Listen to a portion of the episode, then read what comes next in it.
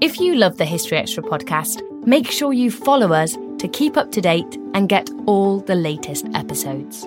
Thanks for your support, and I do hope you enjoy this episode. This episode is brought to you by Indeed. We're driven by the search for better, but when it comes to hiring, the best way to search for a candidate isn't to search at all. Don't search, match with Indeed. Use Indeed for scheduling, screening, and messaging so you can connect with candidates faster. And listeners of this show will get a $75 sponsored job credit to get your jobs more visibility at Indeed.com slash History Extra. Just go to Indeed.com slash History Extra right now and support our show by saying you heard about Indeed on this podcast. Terms and conditions apply. Need to hire? You need Indeed. Another day is here, and you're ready for it. What to wear? Check. Breakfast, lunch, and dinner? Check. Planning for what's next and how to save for it? That's where Bank of America can help. For your financial to-dos, Bank of America has experts ready to help get you closer to your goals. Get started at one of our local financial centers or 24-7 in our mobile banking app. Find a location near you at bankofamerica.com slash talk to us. What would you like the power to do? Mobile banking requires downloading the app and is only available for select devices. Message and data rates may apply. Bank of America and a member FDIC.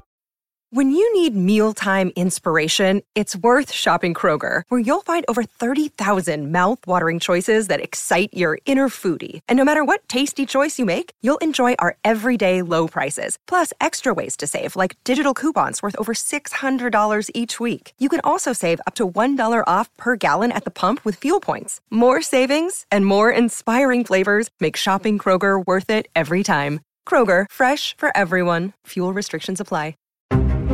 The Great Pyramid of Giza is an incredible sight. The oldest of the seven wonders of the world, it spent nearly 4,000 years as the tallest man made structure on the planet. But what if, in fact, its origins were on a different planet? Did the Egyptians of 2500 BC need some extraterrestrial assistance to construct their magnificent monuments? Welcome to episode 2 of Conspiracy from History Extra. I'm Rob Attar, and today we're going to be investigating the conspiracy theory that says the Egyptian pyramids were built by aliens. To explain the origins of this theory and detail the evidence against it, I was joined by the Egyptologist Professor Joyce Tyldesley of the University of Manchester. So, today we're going to be discussing the conspiracy theory that states that the pyramids were built by some kind of extraterrestrial beings. Where do the origins of this theory go back to? There's been, actually been lots of theories about the pyramids.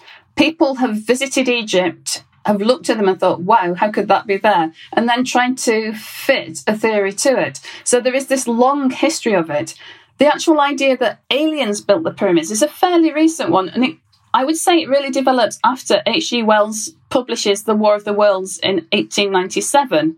This starts a run of sort of sci fi books. There's one in particular in 1898, Edison's Conquest of Mars, which reveals that the Great Pyramid and Sphinx are alien Martian constructions. It's not supposed to be a serious book. Well, you know, it's fiction, and that's what it was intended to be. But this idea that someone from outside Earth might have visited Egypt and built these pyramids then took a hold. So, pretty soon after that, the idea that the pyramids might have been built by aliens was, was starting to take a hold. In particular, there was in 1954 uh, a British journalist called Harold Wilkins published a book called Flying Saucers on the Attack. And in this book, he claimed, as truth this time, that actually ancient civilizations had visited Earth and Egypt in particular, and had inspired people or helped people or done the building themselves, and that's why we have the pyramids. But as I say, it's a, it's a long evolution that comes from, first of all, starting off as science fiction and then being accepted as fact. Now, I, I realise there are similar theories about some other ancient wonders around the world. So, is the underlying explanation for this a view that people in the past were too unsophisticated to have created things that still impress us today? I, I think yes, it's almost almost sort of a bit like a a form of racism, isn't it? That these people couldn't do it, so someone else must have done it. But I think there's a bit more to it than that. Because prior to the idea of aliens helping build the pyramids, we had the idea that maybe people from Atlantis might have helped build the pyramids. And prior to that, we had the idea that God inspired builders to use the pyramid inch, a divinely inspired measurement, to build the pyramids. So I think it's that there's always been a long succession of theories about how the pyramids might have been built. And as one is sort of superseded by the other. So it doesn't just come out of nowhere. I think it's a sort of changing and evolving belief as how the pyramids might have been built. And that's just the latest one that we have. As we become more interested in space and aliens, then they've sort of been attached to this theory as well. I think it's also it's it's just a lack of information because these theories are very interesting and they've got great popular appeal and they get a lot of publicity and there are books written on this and there are television programs. And people I think don't always realize that there's other forms of evidence available. And in some ways Egyptologists archaeologists are, are in parts responsible for this because we don't always publicize our own ideas so people who are looking for an explanation of the pyramids get one side of the story, but they don't have the alternative evidence to, to compare it with. Now, in, in your last answer, you mentioned racism, and I did wonder about that actually, because is the explanation sometimes something to do with the idea that people in North Africa couldn't create these incredible things? I mean, would, would it have been different if these had been found in Europe, say? Uh, that's a good question. I mean, I have to say that people also have the same ideas about Stonehenge, which is in Europe. But on the whole, is it racism because we're thinking that people in Africa can't do it, or is it because the pyramids in Africa? Then we think that those people can't do it. We feel the same if they were anywhere else in the world. I don't really know.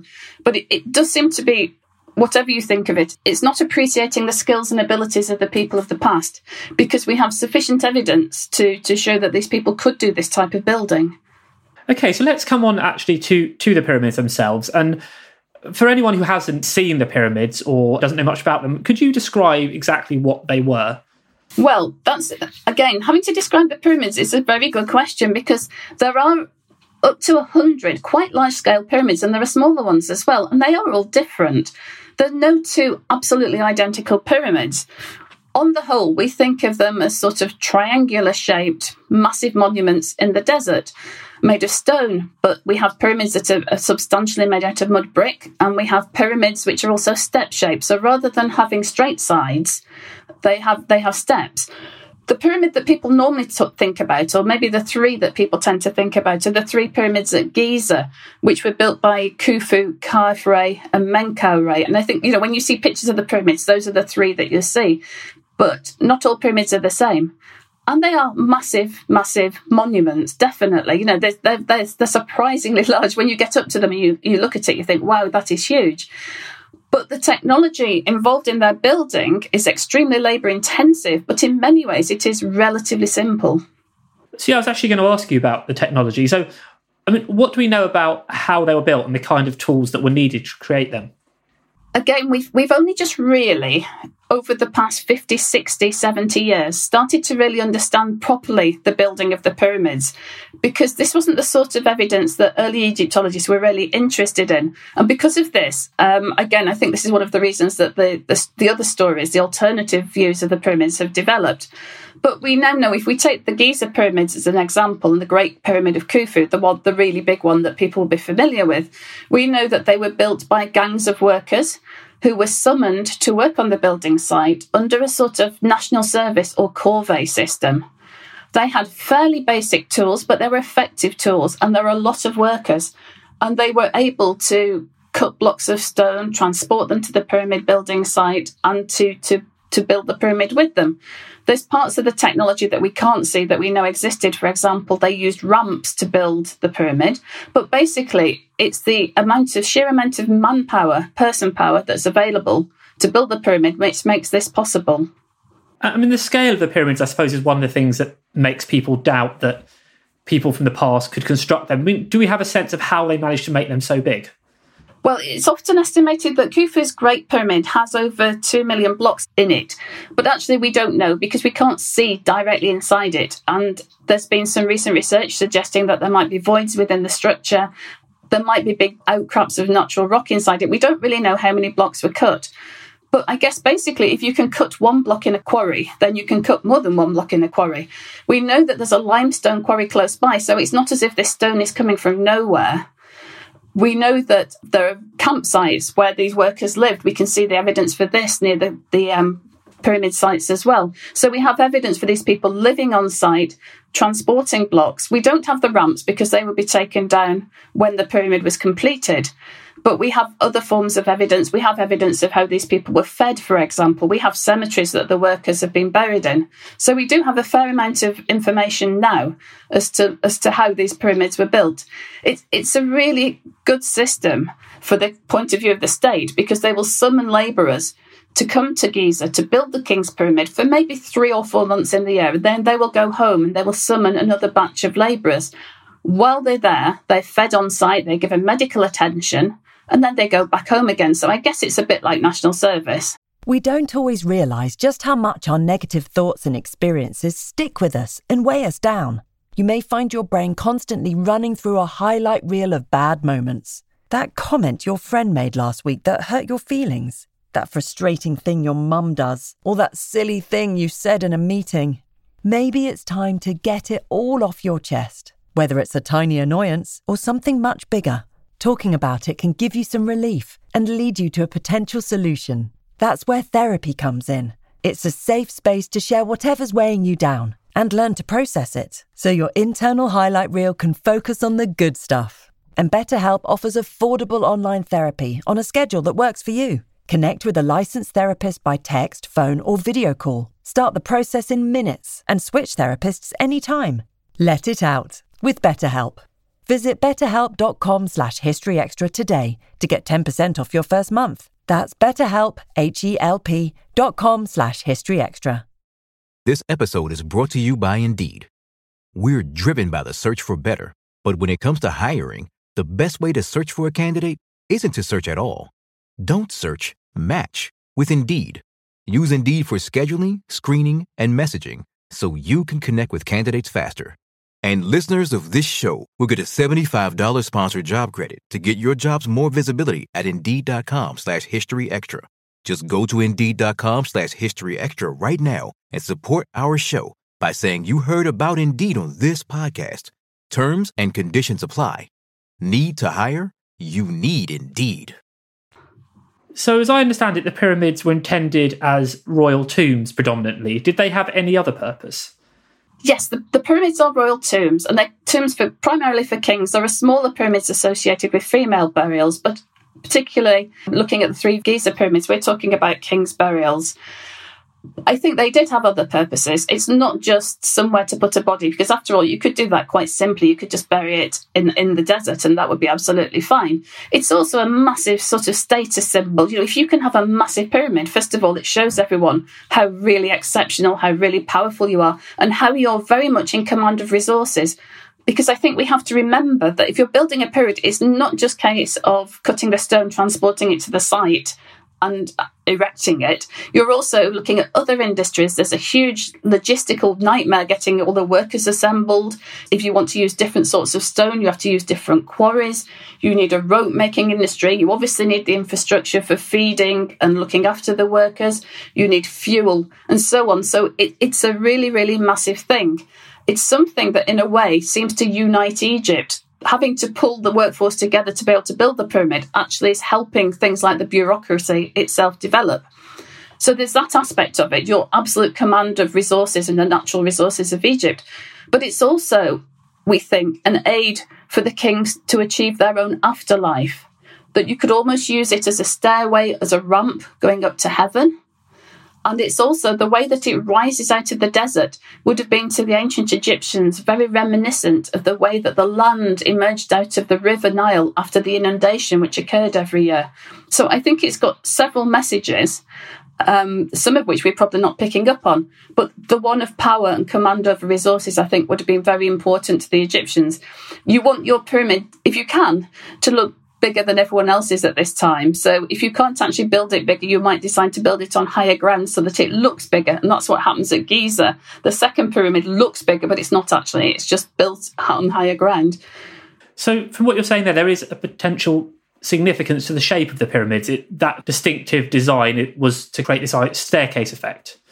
Yes, and it, it also possibly reflects um, rays of sunlight. It's been suggested that it's like fossilized sunlight coming down from the sky. If you squint at a pyramid and squint at the sun, you think you probably know what I mean. Although obviously don't stare at the sun, but you can get you know a sort of pyramid almost type effect of rays coming down. So also we have we have that aspect of it as well. We know a lot about death and burial customs in ancient Egypt, but there's still a lot I think that we have to understand and the precise significance of the pyramid is nowhere fully explained to us. Now, as far as I understand it, the pyramids only occurred in a certain point of Egyptian history. What's the timescale we're talking about, and why did they stop building them? Pyramid building did occur in a certain time period, but it was quite a long time period. We have the first pyramid occurring in Dynasty 3, which is a step pyramid, which is built for a king called Zoser. But actually, before that, we have much smaller scale pyramids within tombs. So the actual form of the pyramid is known, but just not the massive, large scale tomb pyramid. And this continues throughout the Old Kingdom and what we call the Middle Kingdom. So it goes on for about 800 years. And even when kings stop being buried in pyramids, I mean, for example, Tutankhamun is in what we call the New Kingdom, and he's buried in a rock cut tomb in the Valley of the Kings. But at the same time that Tutankhamun was being buried in his rock cut tomb, workers were still using small scale pyramids in their own burials. So the symbolism of the pyramid carried on even after the kings had stopped building it. Would you say that the pyramids were a standout achievement for the ancient Egyptians, or are there actually other aspects of their civilization that are just as impressive? I would say that the pyramids are really, really important to the building of Egypt because they encouraged not only building techniques, which are very important, and they were able, after building the pyramids, to go on to build obviously other stone buildings but they also encouraged the civil service to develop because if you're going to coordinate workers arriving at the Giza cemetery, then you've obviously got to have good logistics. It encouraged the development of, of boats because if you're going to ship timber to the site or you're going to ship precious stone from further away to the site, then you've got to have boats. You might need big scale boats. So you might need to get timber to build your big scale boats or barges from outside Egypt. It encouraged medical skills, perhaps, with accident on the building site. There's a whole load associated with it that isn't just actually the building of the pyramid. But I think also what we're possibly missing, and it's very hard to pick up on, it possibly also encouraged a sense of community. That if you were summoned to build the Pharaoh's pyramid and you went to Giza for three or four months, you might never otherwise leave your village so this would be possibly something that was really interesting, important in your life as well. And you would meet other people from other villages that you might never have met. And it would help spread ideas throughout Egypt as well. So I think the building of the pyramids is absolutely fundamental to the building of Egypt. Now, I suppose one thing that separates the pyramids from other ancient wonders is that they survived all these thousands of years, whereas many others haven't done. I mean, do you think their longevity helps explain why these theories have developed around them? Yes, most most of the pyramids have survived to a certain extent, but none have survived in their original state. So we're quite accustomed to looking at the three Giza pyramids. If we looked at them in the ancient times when they were built, they would have been much more spectacular, much more shiny, because they would have had really polished limestone exteriors, and that's all gone. And they would have been surrounded by buildings and tombs. So we, we are accustomed to seeing them, but they're slightly out of their context. We're not really seeing them associated with everything else that was originally around them.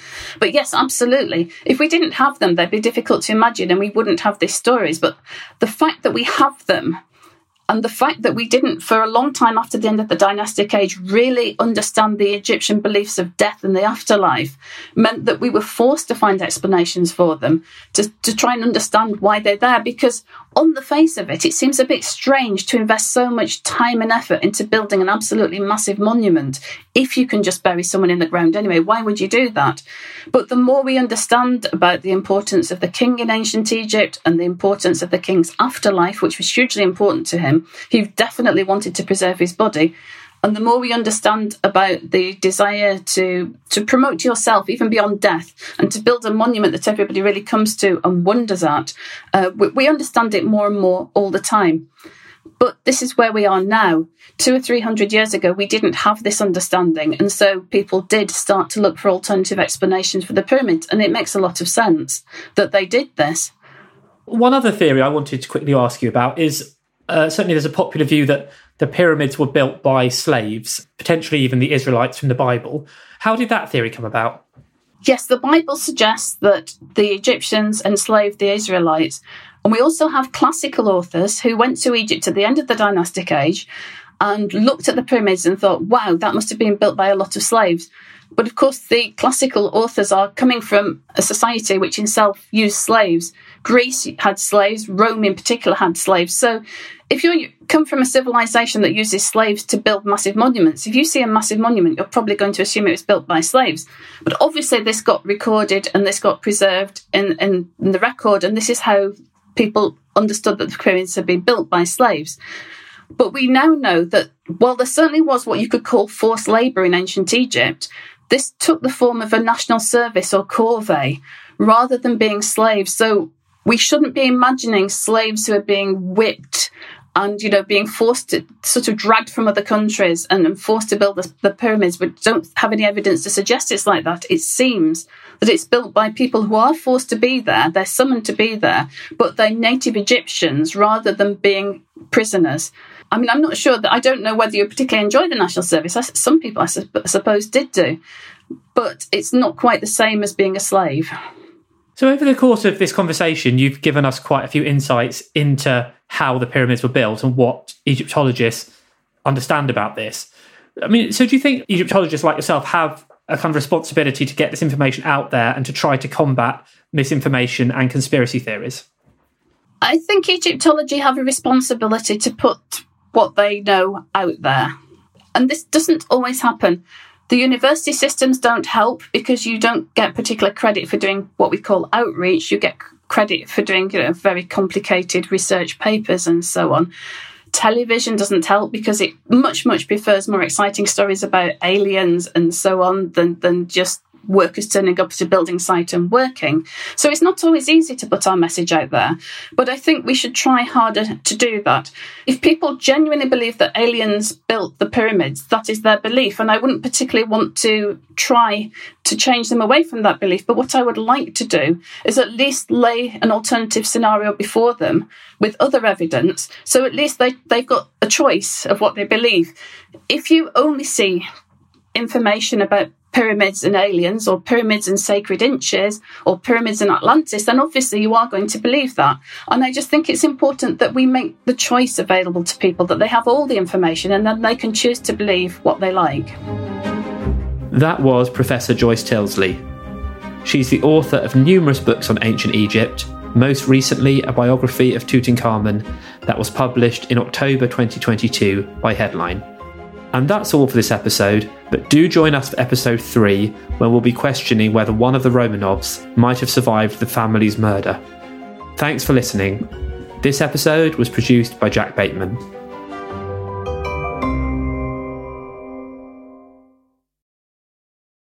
Collision between a Chinese jet and an American spy plane. He came and rammed into our left wing. With relations increasingly strained, what are the chances of things spinning out of control? The Western world was asleep. I'm Gordon Corera. I'll be exploring the friction in this most important of relationships and asking Has the West taken its eye off the ball? You cannot ignore China. From BBC Radio 4, this is Shadow War China and the West. Listen wherever you get your podcasts.